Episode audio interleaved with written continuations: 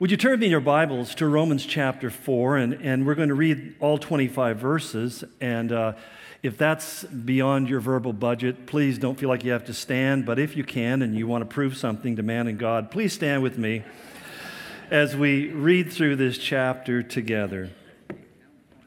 Let's begin in verse one. It says, "What then shall we say that Abraham, our forefather, discovered in this matter? If, in fact, Abraham was justified by works, he had something to boast about, but not before God. What does the Scripture say? Abraham believed God, and it was credited him as righteousness. Now, when a man works, his wages are not credited to him as a gift, but as an obligation. However, to the man who does not work, but trusts God, who justifies the wicked, his faith is credited as righteousness." David says the same thing when he speaks of the blessedness of the man to whom God credits righteousness apart from works. "Blessed are they whose transgressions are forgiven," the psalmist says, "whose sins are covered. Blessed is the man whose sin in the Lord will never count against him." Is this blessedness only for the circumcised, that is, for the Jew, or also for the uncircumcised, the Gentile? We have been saying that Abraham's faith was credited to him as righteousness. Under what circumstances was it credited?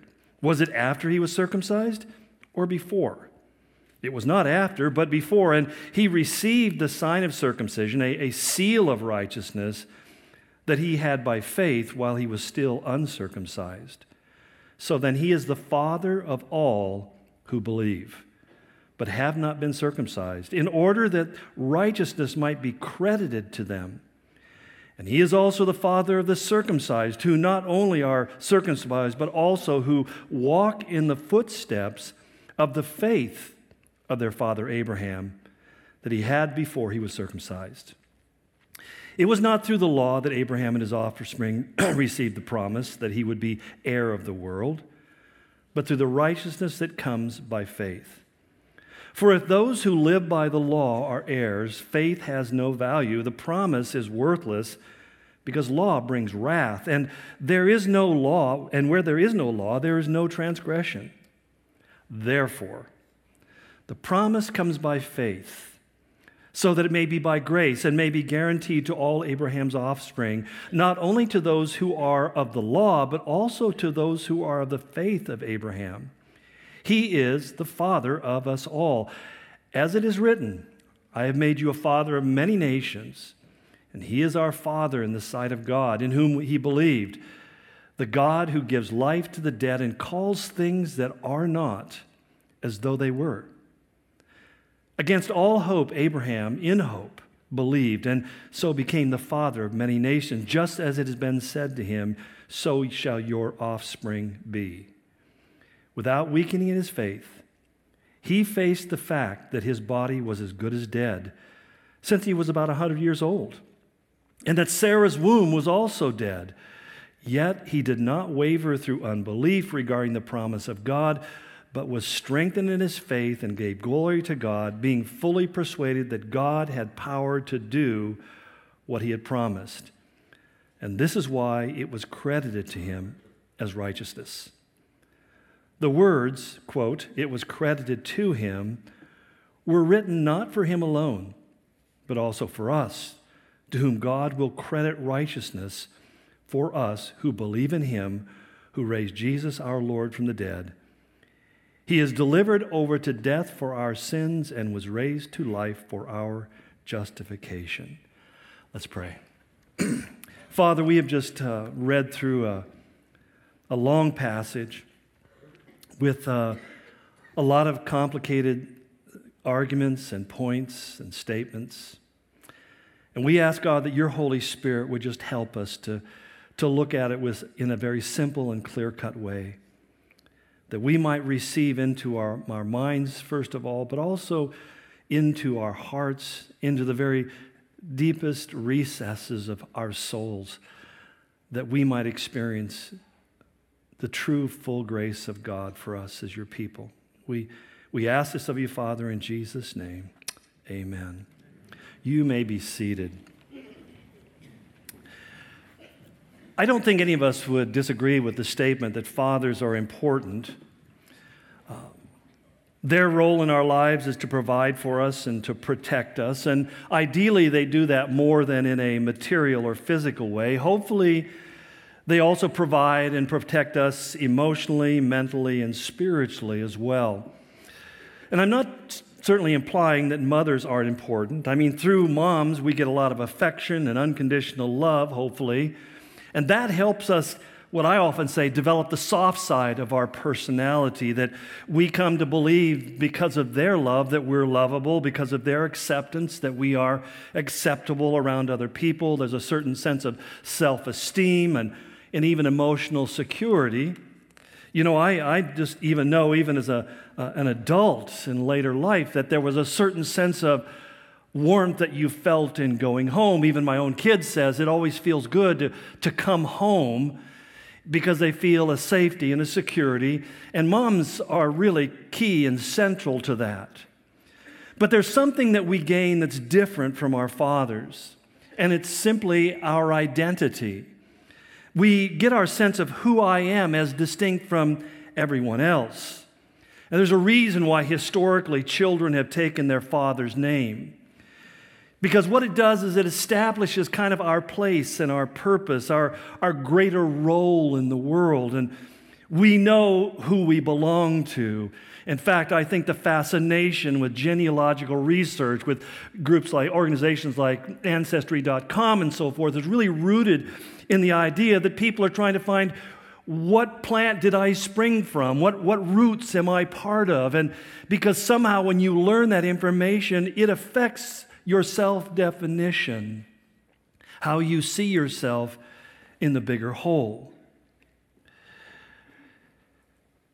But you see, what became starkly evident after World War Two, where millions of children were left fatherless, that mental health experts discovered that they were suffering from a thing called absent father syndrome. And what they found with kids who had absent fathers for whatever reason was, number one, that they were five times more likely to commit suicide than parents who had fathers in the home. They had dramatically higher rates of depression and anxiety. They were thirty-two times more likely to be imprisoned, to drop out of school, to have lower incomes and less job security as adults. Their increased rates of divorce and relational difficulties were far higher. That substantially they suffered from increased rates of substance abuse, far more mental illness and social dysfunction. In fact, it was so interesting to me as my, my father-in-law, who will be turning next month ninety-three years of age, was sharing with my wife, his daughter, that having lost his father at the age of two, ninety years later, he says, there's still a hole in my life that's never been filled. There's still this hole in my life. It's important for us to understand that part of what we see in the dysfunctionality of our society today is directly related to this.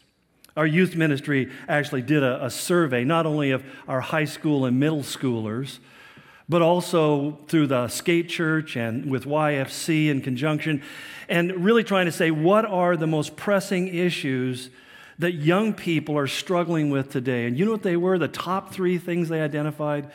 Number one, they said suicide. Number two, addiction of all kinds. But number three, fatherlessness. The absence of a father in their life. This was their critical issue. In fact, Y F C did a more extensive study, and they found that even the suicide issue and the addiction issue really were directly connected to the root of fatherlessness. Suddenly there was this hole in their life that was craving something to fulfill it. So when we look at our city today, which, by the way, has one of the highest crime rates in the United States right now,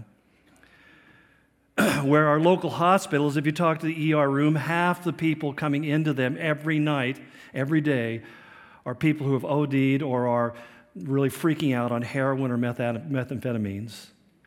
Half. At many of the hospitals, the beds are filled with addicts. Try to get into a detox center. The beds are all filled. And you have to sit down and say, what is going on? What, this is a, a health crisis. Suicide is a health crisis. We don't talk about it, and yet it's, it's, it's ramping up to such a degree that the schools are really at wit's end to know how to address it. And one of the things we come back is saying, well, so many of these kids, even if they have a father that's in the home, he's not in their life. He's not part of them. And what they're doing desperately is to try to fill a hole, and when they can't fill the hole, they just try to eliminate the hole by eliminating themselves. It's interesting that the ancient people seem to understand this. It's why ancient peoples, especially the Jews, but not just the Jews, kept these exacting family genealogies, their, their family trees, because they felt that more than anything else, it told everyone else who you were and where you came from, what your future was going to look like, what hopes you had, and what value you possessed. So that even today in, in Jewish communities, and even in the Muslim uh, Bedouin communities, some people from memory can recite their ancestry from forty generations back. Just having memorized it, it is so valuable because they understand the power of forefathers to define who we are. Now, as Americans, we have such a short history, it's a little more difficult. I often tell people that I'm a direct descendant of both Abraham Lincoln and George Washington. No, I don't, but nonetheless. When somebody says that, somehow we inherently give them a sense of, well, there's an added value to them, which necessarily isn't true, but nonetheless, we do derive it. But for the Jews, it was especially true because their forefather was unique from other forefathers. He had this unique uh, nomenclature, basically, that he was called the friend of God. And it wasn't just like so many do, saying, I'm God's friend. No, God was telling other people, Abraham is my friend. And we might ask the question, well, why was God so friendly with Abraham? And it's easy to come up with the wrong conclusions. And that's really a lot about what the passage we're looking at today is. People coming up with the wrong conclusion. You know, Mark Twain once said about growing up in America as a teenager, he said that, you know, when I was fourteen, I, I was convinced my father was the stupidest man on the planet. When I turned twenty-one, I became amazed at how much he'd learned in seven short years. It's easy to, to think who our parents are, who our fathers are, and, and get it wrong. And part of what I want to talk about today is that that's exactly what the Jews did. That which was most critically defining of their forefather, they lost sight of, and they replaced it with all sorts of wrong stuff. And that took their life in a direction that was far from God and far from the peace that He can give. Because Abraham was God's friend, God spoke promises to him. But more than that, he believed the promises, and he acted accordingly to it. He completely restructured, reorganized, reoriented his life to simply make it accommodate to what God promised him, that he brought his life into agreement to the promises that God had made. And they were some amazing promises. In Genesis twelve, God said to him, go to the land I will show you, which is an amazing thing all to itself, because it wasn't like Abraham could go down to the tour office and look at the brochures. It wasn't like he could just kind of go on the travel channel and get some, you know, tune up some P B S Rick Steves and see what it's really like in this place that he's going to. No, he said, go to a place you don't know anything about, just go there. He knows the direction. Go that way. And you'll know when you're there. Don't you love those kind of directions? But go where I'll show you. And I will do this. I will make you a great nation. So here's a guy, seventy-five years of age, no kids, and God says, I'm going to make you a great nation. And most of us would say, this is a pretty poor start. This is not real promising. I'm going to leave what I know. I'm going to leave the security. I'm going to leave all the safety, and I'm going to go to someplace that I have no idea exactly what I'm going to encounter, and I'm going to become a great nation based upon a barren wife. Okay?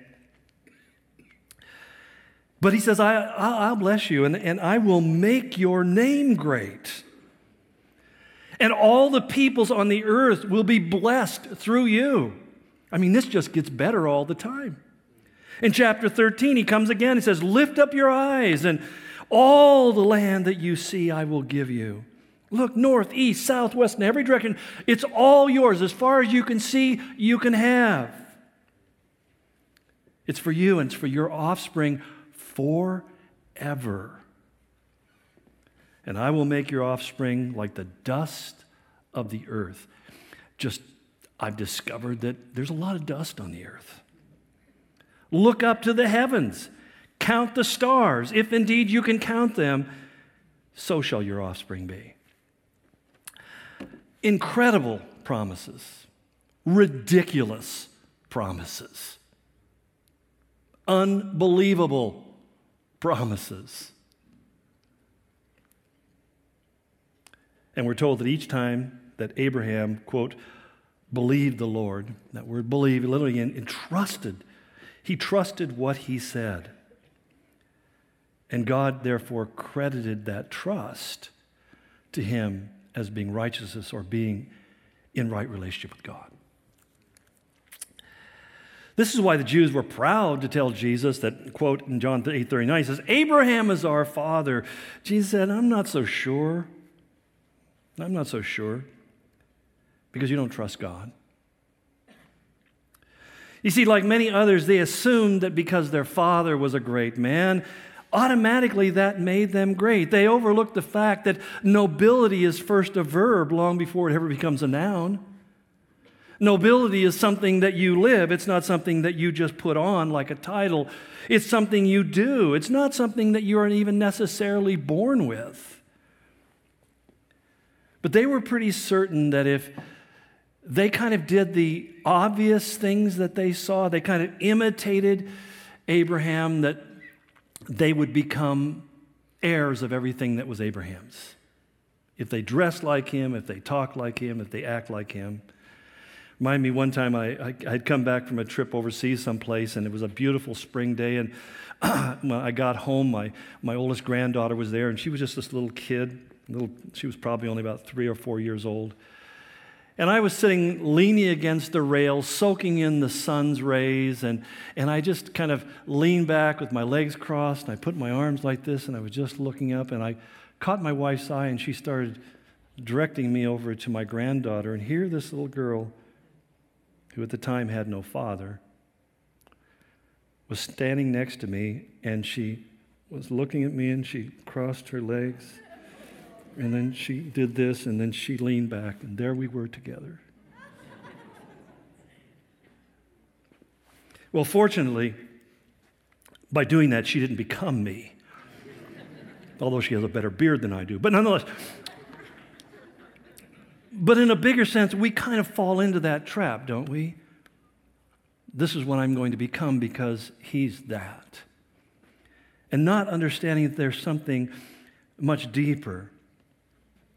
And that's why we find that they begin to seek to justify themselves in God's eyes by their works. And Abraham, that's why Paul asked the question, was Abraham our forefather, was he justified by works, by what he did? Well, he answers that question and by simply taking on those things that they thought were the definers. That he begins, first of all, by saying, was it because he was circumcised that he was right in God's eyes? I mean, keep in mind, Abraham's the first man we know of in human history who, under the direct command of God, took on what Paul said here, the sign of circumcision, a seal of righteousness, at seventy-five years of age. You know, circumcision at eight days or after birth is, is one thing. Circumcision at seventy-five is cruel and unusual punishment. Anybody can sit back and go, I mean, you know, I think about what it would be like just to get a tattoo at my age. I chose the Lee Press-on kind with a, got a, you know, unicorn over here and a rainbow over here. I think that's cool, right? I mean, it's like, I look at my kids getting these tattoos and I'm just going, doesn't that hurt? And they said, oh yeah, really bad. I said, why? Because you, you get to my age, you do everything you can to avoid any discomfort, much less pain. So, but to have God simply say, what I want you to do is be circumcised. Well, God, what do I do for the pain? Pray. So, I mean, it's, it's not like this was something easy. And that's a lot of times what people think is the way that you get right with God. You pick something that's really hard and really difficult, maybe even painful, and you do that thing. It's called being ritualistic. I know God's here because I'm so miserable. You know? Why do you go to church? Is it fun? No, it's not supposed to be fun. It's supposed to be hard. It's hard. And so you, you see people even at the Vatican on their knees going up these marble steps, praying and genuflecting and doing all this stuff because it has to hurt. And so it's easy to go there. That's what God wants. He wants me to do something that's really painful. If I enjoy it or it's pleasurable or I get fulfilled and it's fun, that can't be good. And I just say this from personal history. I mean, my early Christian walk was really into that kind of self-abnegation as a way of getting close to God. And I didn't find that I got any closer to God. I didn't feel any more clean or righteous or holy. But Paul even goes on. He says, but I want to point out, he's telling him, there's a chronological problem in this argument.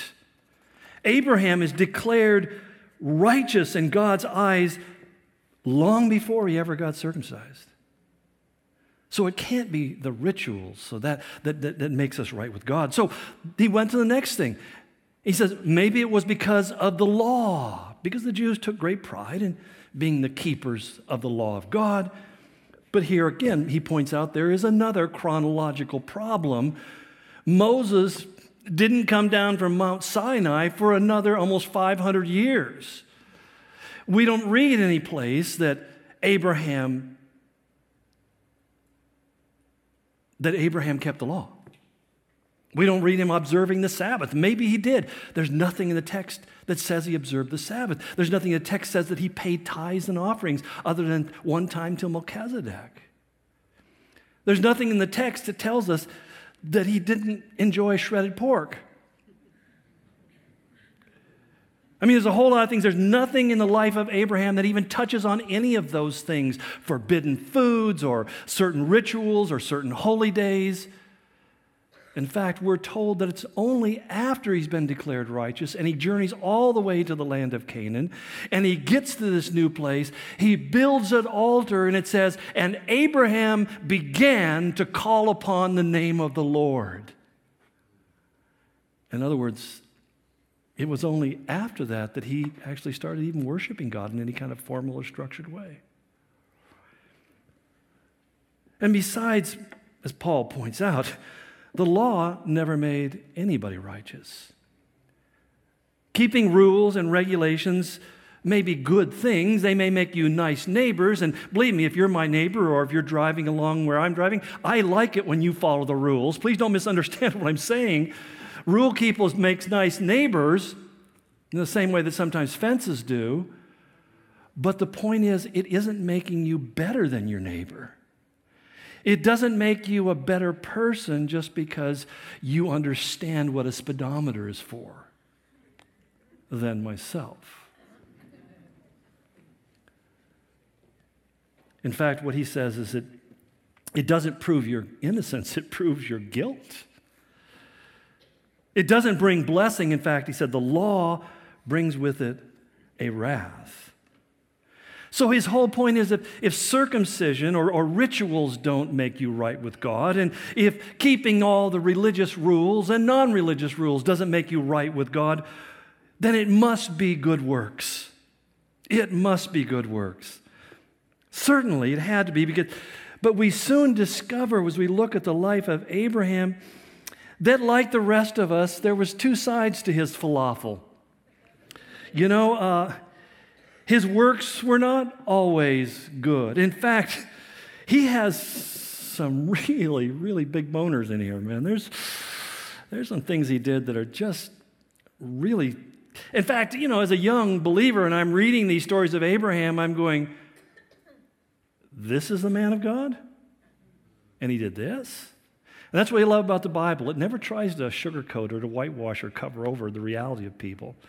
It's very transparent. It's, it, they feel, God feels quite free to disclose these men's faux pas and failures and sins. And so what do we find? We find twice that he throws his wife under the camel so that he can escape danger. You go and tell them that you're my sister so they don't come and kill me in order to take you as their wife. So twice she sits and says, well, yeah, he's my brother. And so first Pharaoh and then Abimelech both take her and put her into their harem. And Abraham just sat back and goes, well, feel kind of bad about it. But he doesn't say, wait a minute, this is wrong. What am I doing?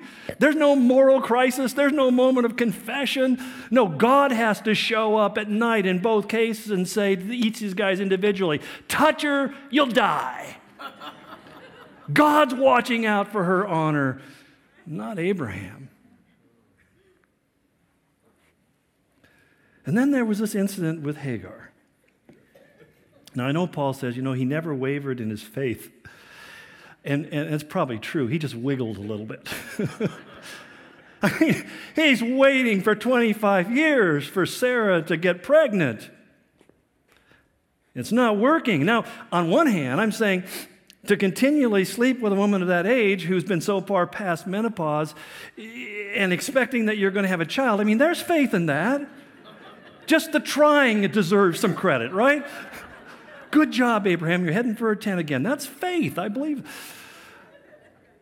But when it doesn't happen, she comes with an incredible idea. See this young, attractive servant of mine. I know her plumbing works. Let's see if we can cook something up in her kitchen. So he goes and sleeps with her, and lo and behold, it works. She gets pregnant. And yet, when the child is growing and Abraham says, Lord, God comes to him and says, I'm going to give you a son. He says, oh, don't bother. I already took care of it. I fixed it for you, Lord. You were a little late. I fixed it for you. He says, that was you. That was, that was basic biology there. There's no miracle there. There's no wonder there. There's, there's no exercise of God's greatness. And that was all you're doing, and, and I'll take care of him. I'll bless him because he's your son, but I have another plan. I'm going to do something that's so far out of the pale, so beyond anything that anybody has ever heard or seen. I'm going to raise a child out of the deadness of your body. I'm going to raise a child from the dead out of Sarah's body. I'm going to do something that you couldn't do. And I'm going to do it because I'm God, and I'm doing it because you're my friend.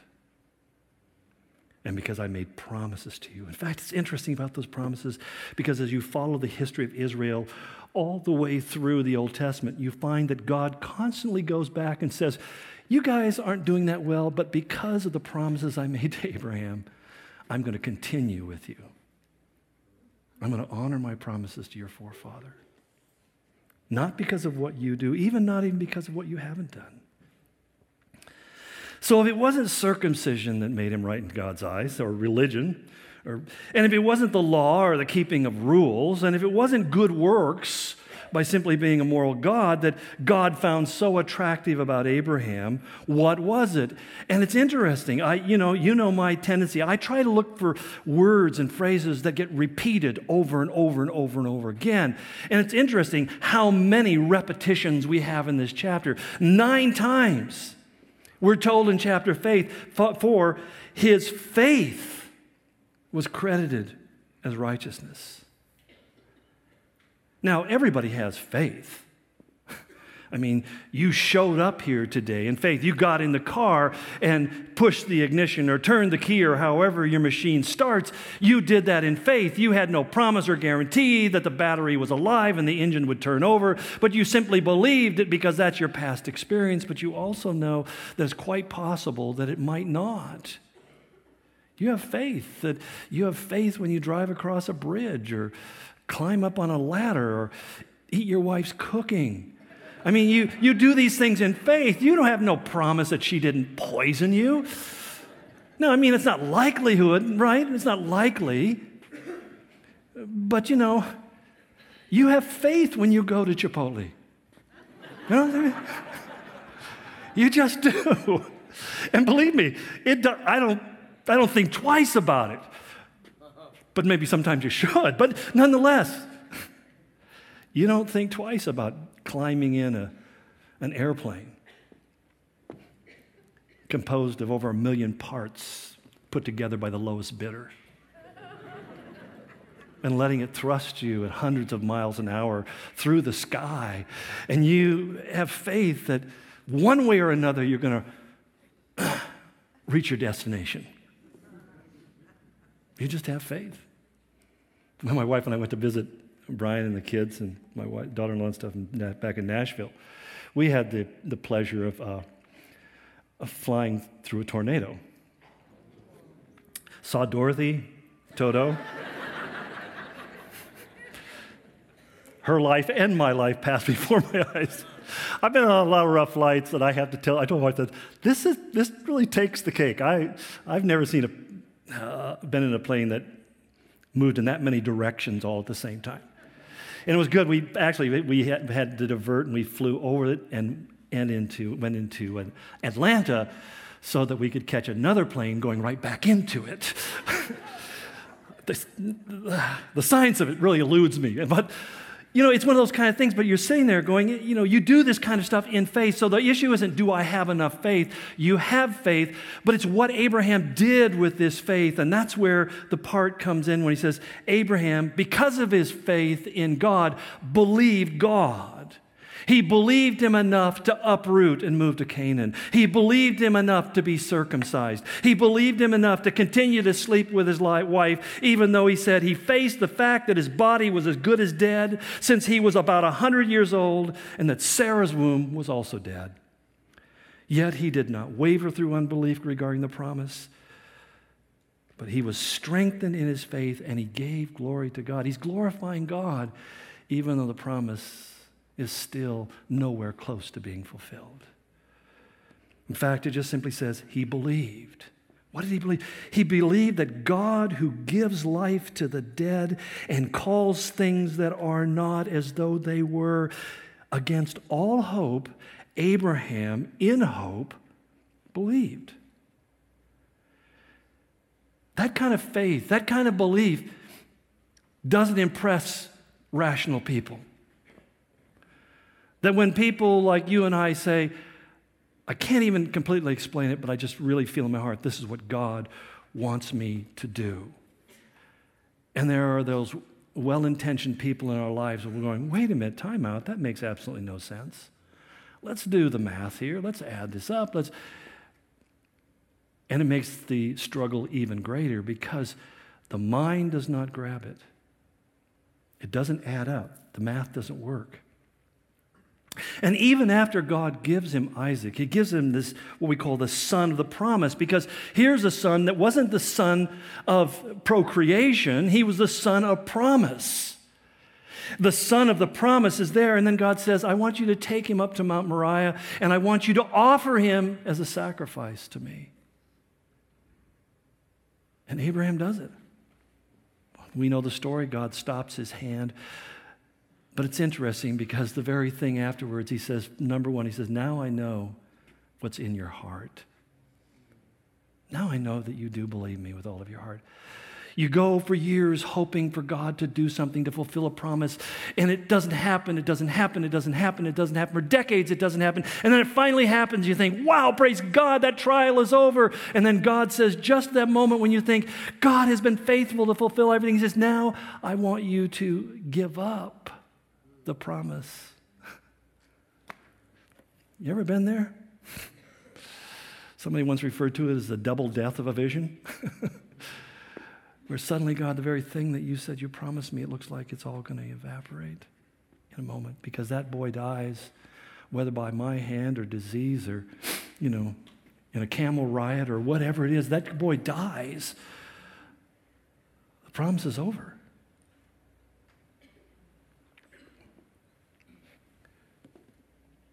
But Abraham believed God. He believed that God was trustworthy. That God could be trusted. And as a result, nine times in the text we read, it was credited to him as righteousness. Now, credited, what does he mean? It was credited to him. Nine times that it was credited to him, it's credited to him, it's credited to him, over and over and over again. What does that mean? The best thing I think of is a gift card. That God comes from the eternal bank of Jesus Christ. He gives you this gift card. Not a debit card, because the debit card implies it's your money. Not a credit card, because it implies you have to pay it back. I thought this through. It's a gift card. It has your account, seven seven seven seven seven seven seven seven seven seven seven, all sixteen sevens. I mean, God has given you this gift card, and you're going, oh, this is wonderful. What did I do to earn this gift card? And God said, we're going to have to start all over again now. You didn't do anything. Except when I offered it to you, you took it. And it's interesting. It's it it, it only has one kind of currency that's only valid in heaven. It's called righteousness. God says, here. Why? Because when I offered it to you, you took it. And when you took it, you began to live believing that it was true. You began to wake up in the morning believing that you were righteous in his eyes. You woke up believing and trusting that even though you are a sinner, those sins have been forgiven. That you are new in Jesus Christ, that the past is gone and the future is promised and will be fulfilled. And what we need to do is just give credit to God for crediting righteousness to us. That's why he said at the end of the chapter, he said, God will credit righteousness for us who believe in him, who raised Jesus our Lord from the dead. For he was delivered over to death for our sins and was raised to life for our justification. So those of us who struggle with believing that we're forgiven, and I think that's all of us at one time and to certain degrees. I mean, think about it. Every time something goes wrong, is there not that thought that suddenly says, you know, this is happening because? That every negative thing, every challenge, every crisis is interpreted as being the judgment of God. And that's why if you're standing before God based upon your good works or bad works, you can draw that direct relationship. But when you become a child of the promise and you begin to believe, no, God has made certain unchangeable promises to me, that my God has forgiven me for my sins, so that I am no longer defining myself by those things, but I'm defining myself by his grace. Now, I know some of you are really wrestling with this right now. You come from the first church of a pound of flesh. You know, it's it's gotta be. It's, we gotta balance these scales. God put his hand on the scale and pushed it all the way over on the side of righteousness and said, no, there's balance. It's all of me, it's none of you. And I want you to accept my grace. And I want you to accept that I am your Father. And I look at you and I find pleasure in you. And I call you my friend. I call you my friend. That's a slippery concept for a lot of us because a lot of us don't have really any friends. Not really. They say statistically, I mean, you can have fifty acquaintances. Get beyond that, you, you can't remember names. You know, you can't really say you know much about them. You can have about fifty in your life. If Jesus' example carries through, and I think it does, there can be twelve people that you can interact with on a pretty intimate level. But even Jesus, in the end, had three whom he really poured himself into. And I would say that if you have three people in your life who you know are really, really, really your friend, they're, they're the people who, when things go wrong, don't wait for you to call them. When they hear something's gone wrong, they call you and say, how are you doing? They're that, they're, they're that connected to you. So when we talk about God being our friend, some of us go, um, well, I, I'm pretty hopeful that he's acquainted with me. I'm pretty hopeful he'll let me be part of the merry band that follows him across the countryside. But does God enjoy me? Does God really enjoy me? It's hard to develop any kind of quiet time, any devotional life, any time where you sit quietly in the presence of God reading his word, if you're not convinced that God enjoys that moment with you. It's hard to pray believing when you think that God is kind of every once in a while checking his watch to see how much longer you're going to drone on. But when you have a friend,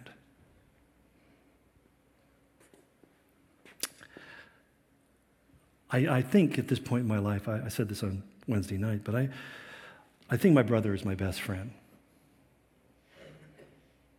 You know, maybe that's happened as you get older. But he, and it's an interesting thing because I find myself looking forward with anticipation to the opportunity for us to get together and hang out. Now, fortunately, one of my wife's best friends is his wife.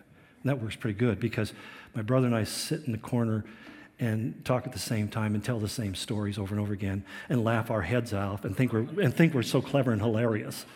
We enjoy ourselves immensely, and they just sit there and make sushi. You know, it's like, but uh, I get that, but there's something about that idea that I know that he enjoys me being there as much as I enjoy being there. That's friendship. And God's saying to you, because you've trusted me, you're my friend. And you're, in, you're I know you got all sorts of Abraham-like issues. You've thrown your wife, your husband under the camel.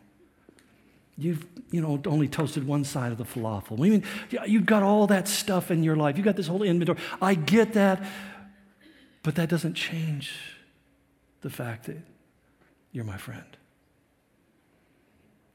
And you, and the reason you're my friend is simply because you said, Lord, I believe and I'm going to trust my life to you. Amen. Father, I pray that you would just bring a simplicity and a clarity to our minds. I confess as I kind of travailed over this chapter, I thought, how in the world? I pray, Lord, that your Holy Spirit has done what I can't do, that you've spoken to us on a level that that even words and minds can't comprehend, that there would be something that goes deep, deep into our souls that would heal us and free us and enable us to begin to enjoy the fact that you enjoy us, that you have left us with great and precious promises. And you always keep your word despite the weather reports. In spite of how things may look on the horizon, you always keep your word. And we can trust in that. God, I pray that you just work this deep in us. We ask in Jesus' name. Amen. We're going to continue in a little time of reflection, time of worship. I always encourage you to hang out if you can. I know some of you have important things like brunch to get to and stuff, but uh, we do offer, well, it's not brunch, but we offer the elements that you might first feed your soul. Because every time we, we partake of these elements, it's, it's really, in a way, another way of saying, I believe that Jesus' death on the cross was for me, and it was sufficient. And that when he declared, it is finished, it was finished. My past life and all of its problems and issues are finished, and I am now new in Christ. I am a new creation, and I believe that. And so I encourage you to partake of the elements. I encourage you to spend some time just meditating, maybe thinking about talk, talking to God, whatever needs to happen. If you want prayer, myself and some others will be available up here to pray with you. But I believe this, that God oftentimes brings impossible challenges into our life because he's the God who overcomes the impossible.